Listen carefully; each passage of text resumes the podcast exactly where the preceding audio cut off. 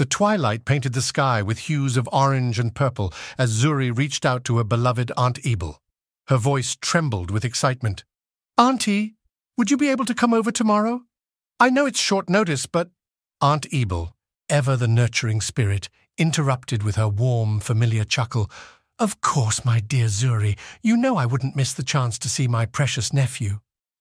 A hint of melancholy tinged her voice. This will be my first time meeting him since his birth, isn't it? Zuri's heart ached at the unspoken reminder. Aunt Ebele, along with Zuri's mother, had been a pillar of strength during the darkest days.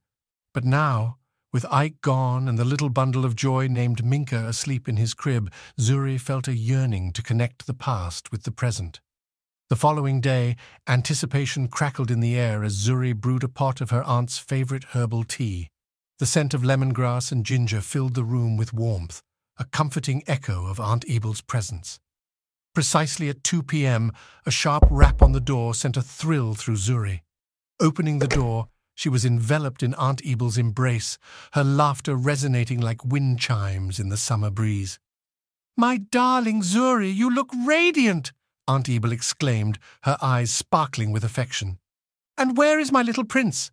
Zuri explained, a hint of apology in her voice that Minkah was fast asleep.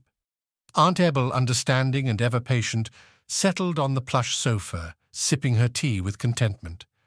As they exchanged light-hearted stories, Zuri felt a familiar ease settle around them. Then the moment arrived. Auntie, Zuri began, her voice hushed, can you tell me more about my dad, Ike? Why didn't he like his given name, Idawu? Aunt Ebele leaned in, her gaze turning introspective.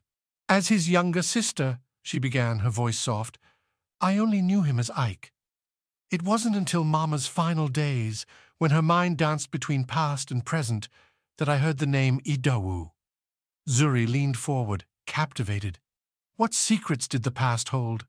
What connection did Idawu have to the man she knew as Ike, the man with a heart full of love? Aunt Ebele's next words promised to unravel the threads of a story long hidden, a story that held the key to understanding her father and the legacy he had left behind. Aunt Ebele continued. Ike Idawu harbored a deep aversion to his given name. He recognized that the moment someone uttered it, his African heritage would be unmistakably revealed. To him, Ike resonated as a robust, distinctly American name, devoid of the weight carried by Idawu Despite Mama's explanation that his name held purpose, young Ike remained indifferent. His desire to distance himself from Africa fueled his resolve, and this marked his initial step away from his roots.